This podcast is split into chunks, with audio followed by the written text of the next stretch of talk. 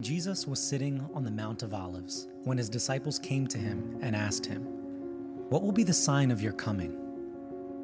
And instead of a date or an exact checklist, Jesus gave them a description of the future that was to come. He gave them warnings to heed about the temptations his people would face, and he gave them examples to follow to teach them how they should wait. He taught them that the Son of Man will arrive unexpectedly that he will return in surprising glory at a time that nobody is able to predict. Like a servant who doesn't know when his master will be back to check on him, like a sheep who doesn't know when the shepherd will return, Jesus told his disciples that we can't prepare for him to return at a certain time. Instead, he instructed them to be ready for his return at all times. Our Savior made a promise the dawn is coming. And our teacher gave us a warning. Are you ready?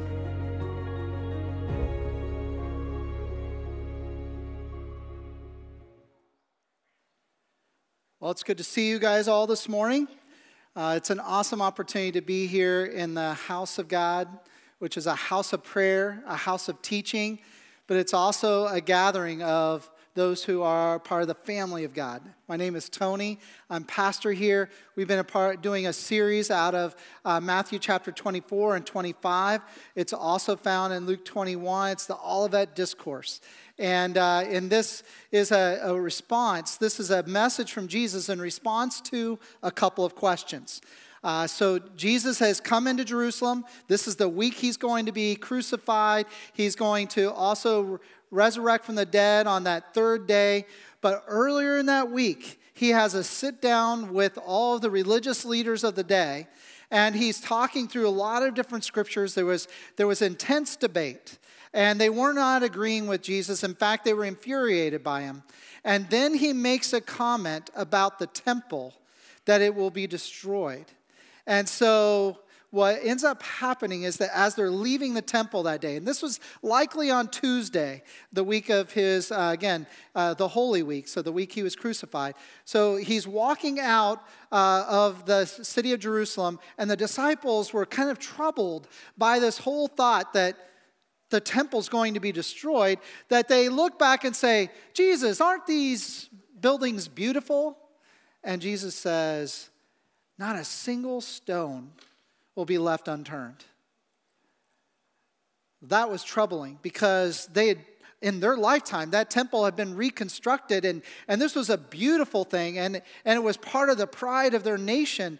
And it was also the place where God's presence was interfacing with man. And so to see, to hear Jesus say that was horrifying to them. And so it logically led to questions, and they asked two. The first question was, when will this happen? When will the temple of Jerusalem be destroyed? And secondly, what will be the signs of your coming and the end of time? That was the question that they had asked. And that required a lengthy answer. And, and, and so, what you have now is the Olivet Discourse that he shares the answer to when Jerusalem's going to be destroyed and when he's coming back. So I'm going to ask you to turn your Bibles now to Matthew chapter 24 as we continue in on this. And if you need a Bible, our ushers are coming up the aisle right now and we'll be glad to provide you one. Or you can go to the YouVersion app, uh, which is a Bible app. And if you go into the YouVersion app, look up the events tab. If you go click on that, you will see LAFC is one of the churches listed there. Tap on that, and you'll get all the scriptures we'll be using this morning. So, as you're kind of going there, we're going to be in two passages today Matthew 24 and Revelation 19. And, uh, and to get there, I feel like I need to help us lean in a little bit more to the text uh, and, and appreciate the details by sharing and bringing back to our memory of what happened with Thomas after the resurrection. So, Thomas being one of the 12 disciples, uh, was encountering Jesus, or hadn't yet encountered Jesus, the resurrected Savior, yet. But most of the other disciples had. And they're telling Thomas, You're not going to believe this. We actually saw Jesus. He's risen from the dead. And what did Thomas say? He's like, Unless I can put my finger where those spikes were in his hand. And unless I can put my hand into his side where that spear had pierced, I'm not going to believe. I'm not going to believe. The question I've always had now, there's no questioning about Thomas's true, sincere faith because it was Thomas that actually, after he, Jesus uh, shows himself to Thomas, Thomas went further away from Jerusalem to share the gospel than any of the other 12.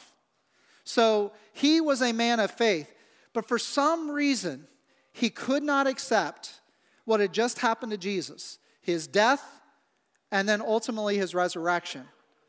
So we have to ask ourselves why is that the case? When Jesus, multiple times, before they even came into Jerusalem that week, Jesus said to them, I've got to go to Jerusalem to die. But don't worry, I'm going to raise from the dead on the third day. He told them that bluntly. Then they go through that week. He says multiple times while they're in Jerusalem, I've come here to die, but I'll raise again on the third day. So there was no mystery to the disciples that were there.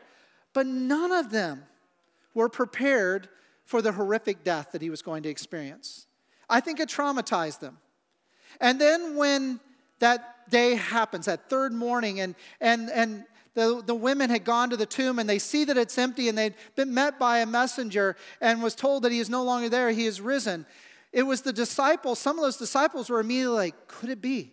Has it actually happened? And so they're remembering what Jesus had said, but not Thomas. He required a physical experience to see him. And you have to ask yourself, why did Thomas doubt to that level? And I would like to suggest that the reason why Thomas needed a little bit more evidence to be able to trust in this story of Jesus being resurrected from the dead is because Thomas struggled with his own presuppositions. What I mean by that is Keep in mind, all these disciples had grown up under the teachings of the Pharisees and the Sadducees. And they were told that when the Messiah comes, he is going to, to liberate them from Rome. He is going to be a conquering earthly general and Messiah. He's going to lead the nation, be, bring it back to prominence, and they're going to defeat their enemies. So anything that Jesus would share that would be different from that it would be hard for the ears of the listener to get past their presuppositions. After all, the Pharisees had audience with Jesus over and over and over again. And yet, every time they held to the presupposition, they couldn't hear with their ears what Jesus was telling them with power and authority. Some of them did, but not all of them. And for Thomas, he was too traumatized, wasn't able to look past and remember the details. He's going to die and he's going to raise again on the third day.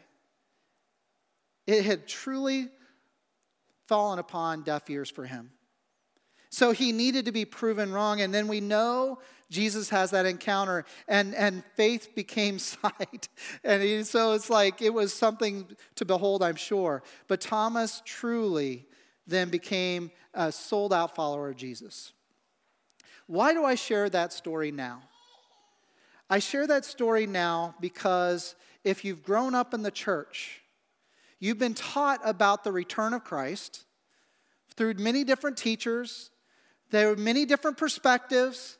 You probably have even watched movies. Depending on your age, it could have been Thief in the Night, Distant Thunder, Image of the Beast.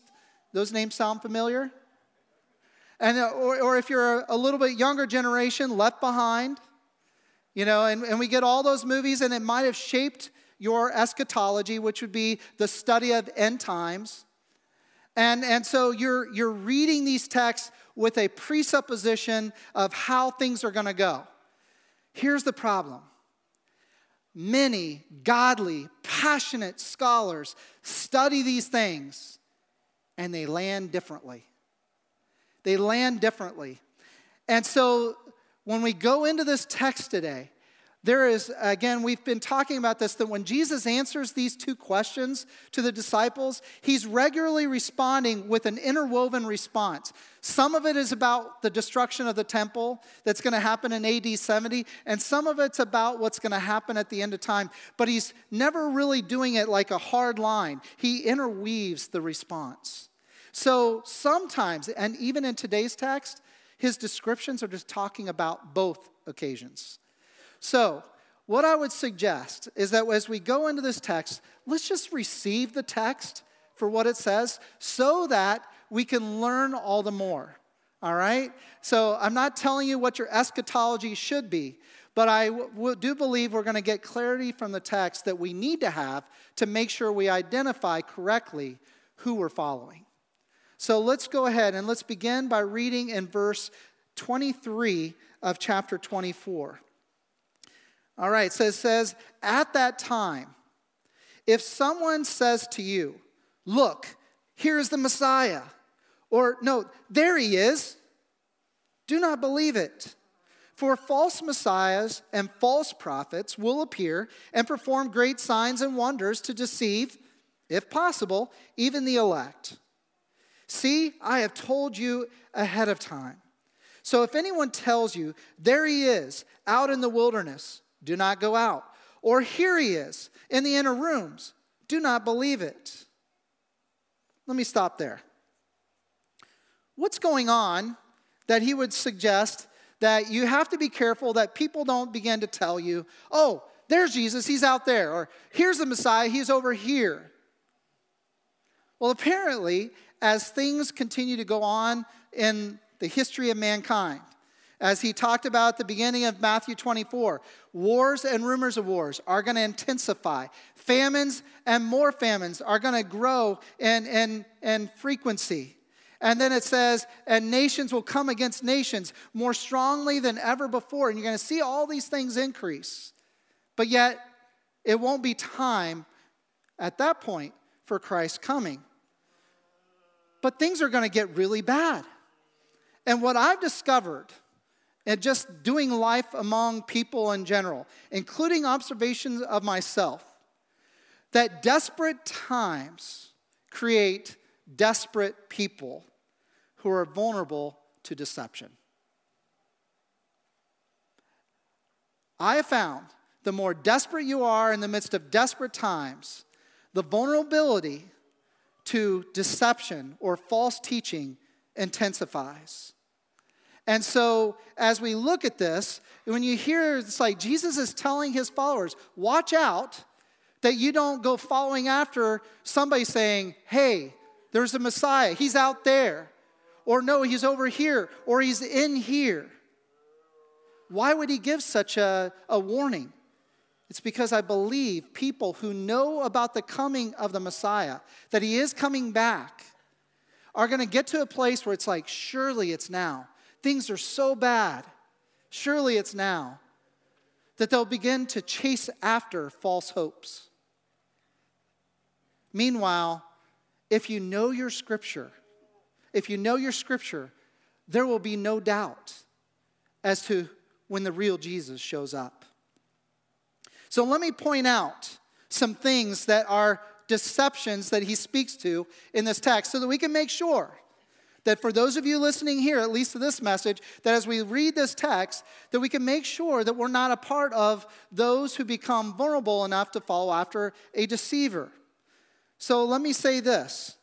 When looking at when it says, make sure you don't go out when somebody says, here's the Messiah and go there, or he's over here and go there, or if he's in this other inner room, this secret room, go there. Let me just say this. When we continue reading in this text, you're going to know that if it takes someone else to tell you that Jesus is somewhere, I can tell you it's not Jesus. All right? We're going to get there, and verse 27 is going to, lead us there, but we're not going to read that yet. I will just say right now if it requires somebody telling you that the Messiah is over here, or he's over there, or he's in here, I can already tell you that is not the Messiah. That is not Jesus. Jesus will tell you, and we're going to get there, that he's going to come quickly and he will be the one to provide the direct invitation. We will not be struggling to know the truth of that. There will be no doubt when that moment happens. But in verse 24, as it says there, uh, that, that there will be people that false messiahs, false prophets, they'll perform and do even great signs and wonders to deceive, if even possible, the elect or those who are truly children of God. Well, why is it that it says again here that even possible, it's going to be even possible, you know, if, if, if, if at all, that these Christians are going to follow after deceivers? Why is that so? And I believe it's this there are many people here in this room, and this is a safe thing to say. Some of us know the Bible pretty well, others of us in this room, not so much. The less you know about the Word of God, the more vulnerable you are going to be to someone who shows with great power, signs, and wonders, and speaks with authority that's impressive. So it underscores the need to know the Word of God well enough. And if you hear somebody teaching with, with great power and authority, and they're showing some kind of signs and wonders, and they make some pretty audacious uh, claims, if you're struggling to say, I'm not sure if this lines up with Scripture, and you don't know where to go look, ask somebody to help you find the answers in the Word of God. Don't rely upon well, that's pretty impressive. And emotionally cling to somebody that's showing some level of power and authority. Go back to the Word of God. Because Jesus says they will do signs and wonders, they'll be impressive. Don't fall for it. But the only way to not fall for it is to be informed and also to be filled with the Holy Spirit, who leads us into all truth, as Jesus says. Now, I will say in verse 25, when it says that, uh, that as, the, as things show up in this, the signs of the time, verse 25, Jesus says, I've already told you ahead of time these things so that you won't fall into the temptation or the vulnerability of a deceiving teacher. So, in this, I would say that he's speaking to those who are the elect, those who are Christians, truly followers of Christ, that the true follower is spiritually savvy. You know that term? You know what I mean by that? That, they, that there's something that they're knowledgeable, they're aware, they're not easily fooled. And so I believe, as Jesus is saying here, listen, I'm telling you plainly, I'm telling you plainly, there's nothing hidden. I want you to know, and so you're knowing. I'm sharing it with you. That there will be leaders who will speak powerfully with signs and wonders, and they're to claim some great, great claims. Some of me are to say they're me.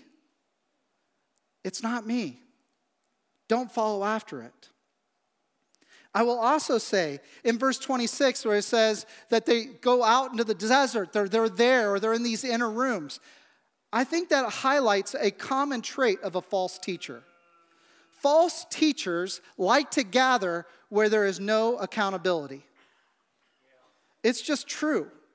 Because if you teach in the public forum, then you know you're speaking outright heresy. You know you're, you're speaking falsely, but you're using your persuasive abilities to cause people to follow after you. You're going to move from the public forum to the private forums, and people will follow you there. How else do you explain what happened with those who followed after Jim Jones? Any of you aware of that name? In the 1980s, a powerful preacher was speaking and started in Indianapolis area, then moved to California. As the heat got a little strong in Indianapolis, people were questioning the way he was taught. Many pastors with great authority and, and, and reputation were saying he's the real deal. And people were like, oh, this is really good. But then he started saying some strange things. So then he moved denominations. He went from Assembly of God to uh, disciple of Christ, and then found out that they weren't accepting of him either. So he goes to California, and then things got a little hot there with the public forum uh, and the papers. And so what do you do? In order for us to truly be able to teach as God would have us to teach, let's go to the country of Guyana and create our own little town. And a thousand people went with him. They uprooted from the United States and then went there. The story of Jim Jones is fascinating. He came to Christ through a legitimate, what you would say, that's a gospel message he received. He grew up in a gospel oriented church. He was taught scripture very well. But somewhere along the line, he became all about himself. And where did he go? He moved from place to place, and then ultimately, I've got to go somewhere where nobody will question my authority. And for those of you who are younger that don't know Jim Jones's story, he ended up causing these people to follow after him so much that they saw him as the Son of God himself. And then he told them to drink of a drink that would kill them, and they all drank it. And over 900 people went to their death. It's a sad story. But unfortunately, it was rooted in its initial stages in the gospel movement of the church, and yet it moved into falsehood. How in the world could people go there? Well, here's what happened he was the only person that was allowed to interpret the scripture. There's a sign right there of cultic leadership. I am not the sole interpreter in this room. In fact, it's a commonplace experience that people will question here in this room, like as we're reading scripture, to try to apply together. Are we really accurately teaching well? And that is an important part of being the church, that we make sure that we're rightly dividing the word of truth. Our elders, our staff, regularly we talk about what's being taught, making sure we're staying true to the word of God, because we're not the final authority. The word of God is, and God Himself. And Jim Jones would not let anybody else question his authority. More recently, in the 1990s, David Koresh followed a similar pattern. Got saved through a Southern Baptist ministry then got involved with a, with a church that was nearby. And as he was beginning to teach uh, various things in that church, the church kind of distanced themselves. So he found a home with the, with the Branch Davidians. And then he ends up doing a coup to the leader that was leading at the time of the Branch Davidians. And then he took over, and guess what? He became the sole interpreter of Scripture. And the way he led was that he led in such a way, and his name wasn't originally David Koresh. He took on names that would mean something from out of the Bible to say prophetically, He is the new Lamb of God. And that every woman who came into that community were to become His bride. He took the scriptures out of Ephesians 5, where Jesus says, The church is my bride, and he made it his literal experience and women had to give of themselves to him. Husbands had to give up their wives. They even had to give up some of their young, older uh, teenagers to him. How is this even possible? They're using the same Bible. Well, what happens is if you don't know the Word of God and you're not studying and you're not questioning what you're hearing by the Word of God, then you are going to be vulnerable to deceit and deception. And so, how is it that Jesus says that even that some of these messiahs are going to come and they're going to teach with even power and authority and even do some signs and wonders? And they're going to deceive a lot of people. We've got to be careful because as thing, things get more and more difficult in society, and we become more desperate for Jesus to return because how can the world become more evil than it already is. That we don't become susceptible to false teachers that will lead us astray.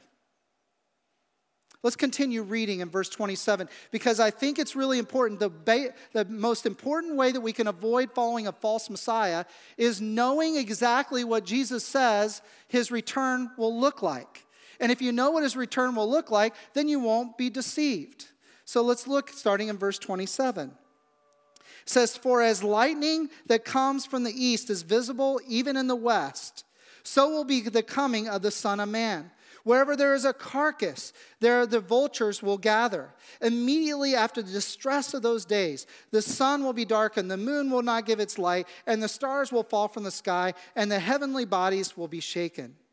Then will appear the sign of the Son of Man in heaven. And then all the peoples of the earth will mourn when they see the Son of Man coming on the clouds of heaven with power and great glory. and he will send his angels with a loud trumpet call, and they will gather his elect from the four winds, from one end of the heavens to the other. Let me stop there. So basically, what Jesus says here in this text is that he will return, and it will be no doubt that it's him. And there will be no doubt for not only believers, but also unbelievers. It says here plainly in the text that there will be many that will mourn upon his sight of coming into their view. And then there will be many that will be collected in great joy. So there will be no doubt that it is him. People won't struggle for who that is. They will know indeed this is the King of Kings and the Lord of Lords. In fact, it says here that in verse 28, this moment is going to be so significant, it's going to be filled with a lot of calamity around it. That's where that whole idea of that where there's a carcass, there will be vultures. It's found in verse 28. So where there's carcass, there'll be vultures, which is a statement of saying that where there is wickedness or corrupted flesh, there will be judgment. And the mere showing up of the Son of God will bring judgment to those who have rejected him, and it will bring salvations to those who have received him. So you have this statement that it's going to bring incredible calamity. In fact, within this, it, it draws upon a text from out of Isaiah chapter 34, but it's also stated not only in Isaiah in that passage, but in three other points in Isaiah this idea that the sun will be darkened, the moon will not give its light, and the stars will fall from the sky. People have asked, people have studied this and say, is that a literal experience and description of what's going to happen, where the sun will shine, will no longer shine, nor will the moon, and the stars will begin to fall. It's hard to tell. Here's why. When Isaiah mentions it, it's describing what's going to happen to Babylon when it becomes destroyed by God's wrath. He's going to send an army, and the calamity is going to be so great that it will feel like the sun is darkened, so is the moon, and the stars have fallen. So, it's used allegorically by Isaiah. It's also used the same way by Joel and Ezekiel and their prophecies. So we don't know. It could become literal, it's yet to happen, but it also could be allegorical that it's describing much like what happened to Babylon. It's going to be horrific when Jesus shows up for those who do not have faith in him. It's going to be horrific. We know that it's also in that description that AD 70, when the temple was destroyed, that such calamity was significant that they would even say that the sun grew dark. So did the moon stop giving its light, and the stars fell when Jerusalem was completely turned over. We learned last week when Joel was speaking that there were at least 400,000 people who lost their lives, perhaps even a million which is utter devastation. So, too, when the coming of Son of God happens, there will be great calamity and there will be judgment. But what's interesting about this text is that not only will this happen and, the, and we'll be caught up, those of us who have faith in him will join him as he comes at that loud trumpet call and that, that lightning and the swiftness that it comes. It will be like that of a cloud rushing in. And keep in mind, it uses the term lightning. It's going to be that swift that it comes like lightning. I mean, I've shared before that there's nothing like growing up in the Midwest where I grew up, where you could watch storms for a couple hours rolling in from the west to the east. And you'd watch it, and yes, even times you could watch tornadoes being formed off in the distance and still feel kind of safe. But I remember watching a storm come in and a lightning bolt hit the tree that was not far from me. And all of a sudden, I'm done watching the storm. You're hightailing it inside. There was no announcement that that was about to happen. All the lightning before that was off in the distance, and then all of a sudden it happens so quick.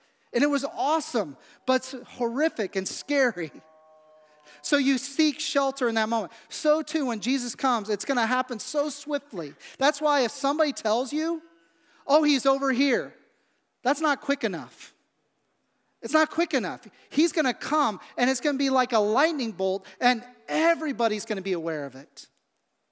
In fact, what you're going to see in this is that the whole world will respond to his coming. They will respond with grieving because they're going to realize he is who he said he was. Or they're going to respond with joy because their Savior and King has showed up. It describes this four winds, which is a poetic statement about all regions of the world, the four corners, north, south, east, and west, that the Son of Man will be beheld by all people of the earth. Now, what I would like to, uh, to highlight in this moment, it says that people will be mourning when they see him. Now, why is this so? because I believe they've heard the gospel and they rejected it. And then he shows up and they realize they rejected the truth. Now, how is that possible? Why do I say that? Look at what it says in verse 14 of this text. After saying that there's going to be wars and rumors of wars, there's going to be nation against nations, there's going to be famines and earthquakes, and all these things are going to be in increasing measure but the time is not yet. And then he describes that people will turn against each other, but the time is not yet. People will leave the church and their love for, for God will grow cold, but the time is not yet. But verse 14, he says this And this gospel of the kingdom will be preached to the whole world, and the testimony to all nations, and then the end will come. Which basically means this if the gospel has gotten to all parts of the world, then if they have received it, then he is going to be received with joy when he comes. But if they've rejected it, then there is going to be a mourning among all people in all places upon his return. So this moment will leave no doubt, not only for us as believers, but also for unbelievers. I want to conclude with one more text. So I asked you earlier to make sure that you were ready for Revelation chapter 19. It's describing the same event of Jesus coming, but it's giving a couple more descriptors. Because again, my goal here is that you've been you've heard enough about the teaching of Jesus Christ that you would never be fooled into chasing after a false teacher or false Messiah. So let's look again. This is another statement as to what his return will look like. Verse 11 of Revelation 19. I saw heaven standing open, and there before me was a white horse, whose rider is called Faithful and True. With justice he judges and wages war. His eyes are blazing fire, and his head are, on his head are many crowns. And he has a name written on him that no one knows but he himself. He is dressed in a robe dipped in blood, and his name is the Word of God. The armies of heaven were following him, riding on white horses, dressed in fine linen, white and clean. Coming out of his mouth is a sharp sword with which to strike down the nations. He will rule them with an iron scepter. He treads the winepress press of the fury of the wrath of God Almighty. And on his robe and on his thigh, he has his, this name written King of Kings and Lord of Lords.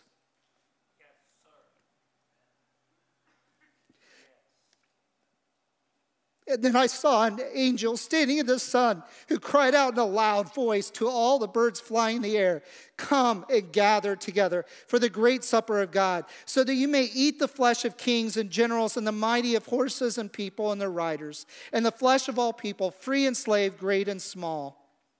Because those who are collected by that coming Savior will not be there in that moment, they will be with the armies coming against them. See how this connects to what Jesus says. Jesus said that when I come, there'll be like a carcass with vultures coming upon it. It will be judgment and calamity that will be a part of my return. The mere sight of me will bring judgment of the heart, which will cause people to mourn. But he says here that this judgment will be such that even the, the, the, um, the birds of the air will be invited because it's going, the battle of Armageddon will be swift, it will be decisive, and it will lead to absolute death. And there the birds will feast. This return, while beautiful for us, is horrific for the world. It's horrific for the world. And so, therefore, we have to be prepared and make sure that we're not following after deceivers and false messiahs and make sure that we're following after the true Messiah. And when it does happen, if you've been deceived, you will no longer be deceived anymore. But unfortunately, you'll be beholding him as one who had been fooled. So, how do we take away from this?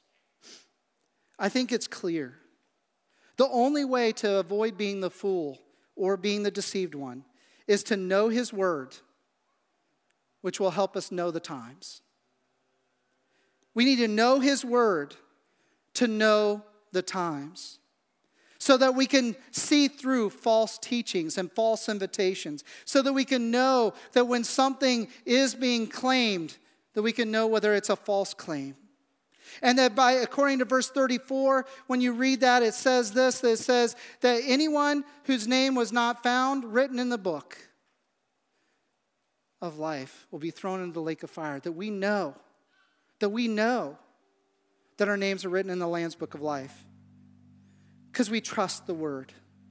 We trust the word that will stand when all else fails. Doubt will be erased, absolutely.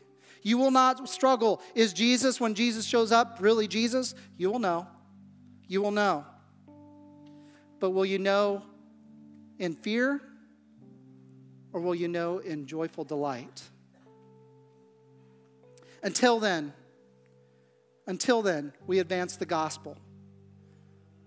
We are promised that each day that we're given is not because it's another day for us to enjoy life on this earth. It's not just another day to heal broken relationships here on this earth. It's not just another day so we can go to church and worship God. It's not just another day so that we can go and serve those who are hungry and poor. It's not just another day so that we can go and, and speak to what is holy in society that needs to know that God is holy. It's not just another day to do those things, those things are all godly.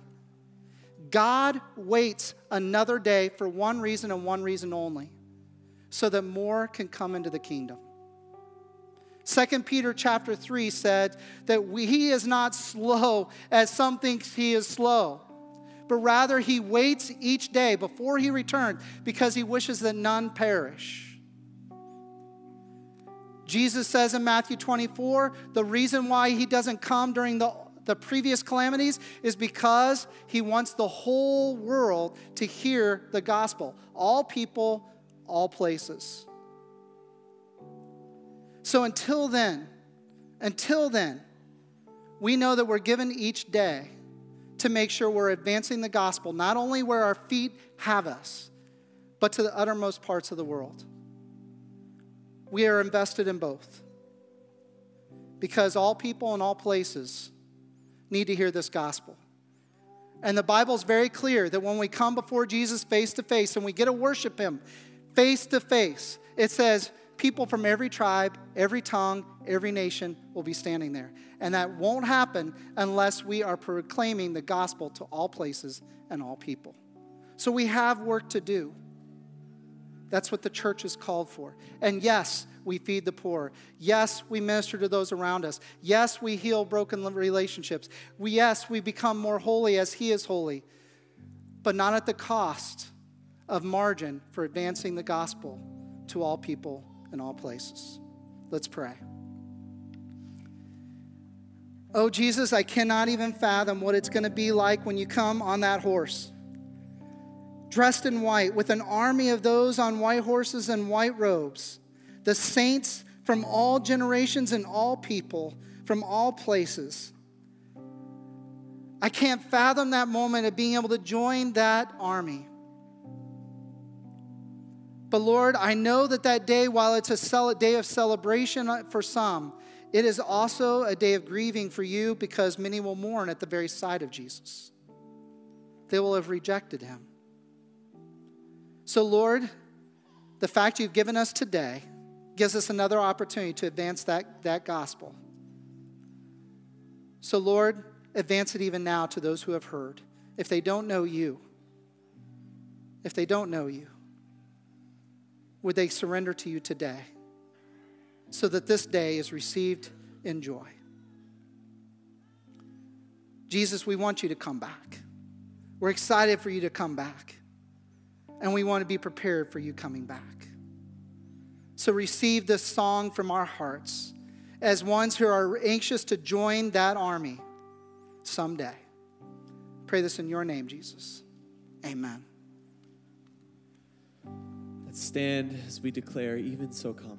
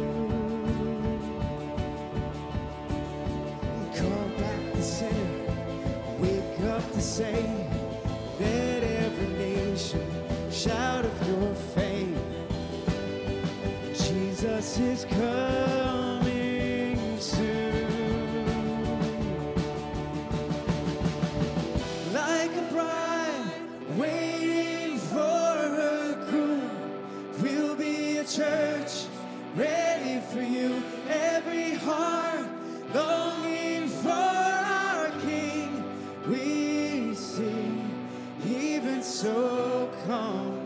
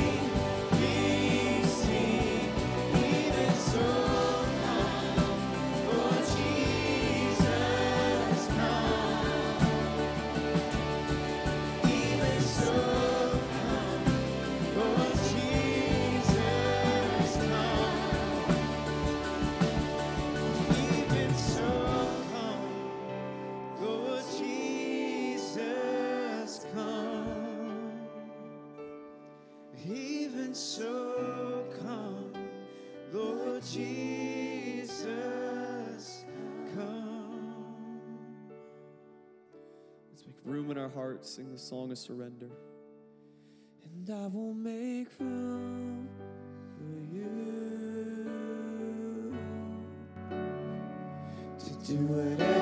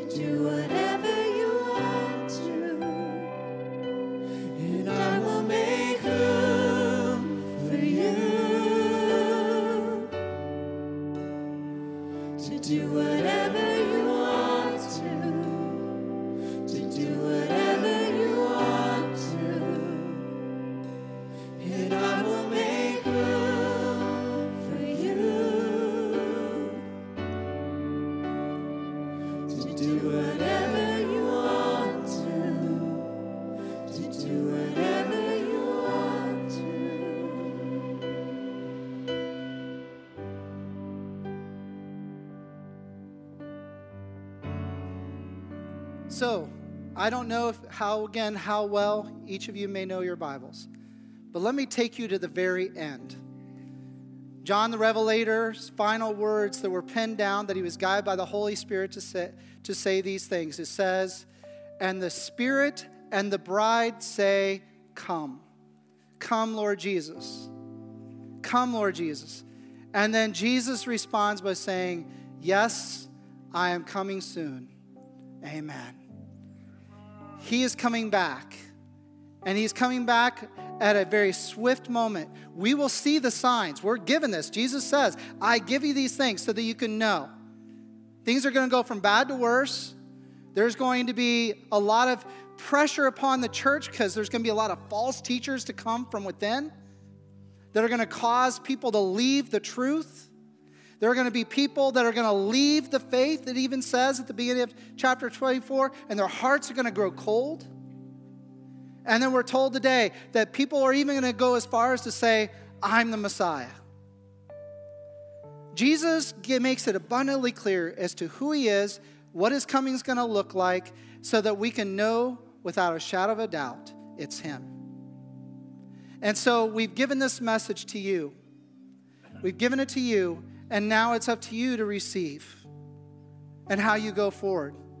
Do you join Jesus in the mission that he has? He waits each day so that more can come to know him? Or are you going to just seize that day to take it for yourself? We can do fun things and do things for ourselves in that day, but it shouldn't be at the cost of being able to advocate for what God wants to do in somebody else's life. We join him in that mission. So that was a message to the church. But let me say this to those of you that walked in this room having a lot of doubt. Don't leave today. Don't leave today without discovering what the joy of salvation can bring to you. Jesus wants to change your life. He wants his return to be received with joy and for you to be on the victorious side. That's why he waits. He's waited for you, he's waited for me. So, if you would like to give your life to Jesus, we have people that will be in the encounter room that would be glad to pray with you, talk with you. I'll be up front as well, be glad to talk with you. And uh, we want just to make sure that you can go where this day is not something you dread, but it's a day you anticipate.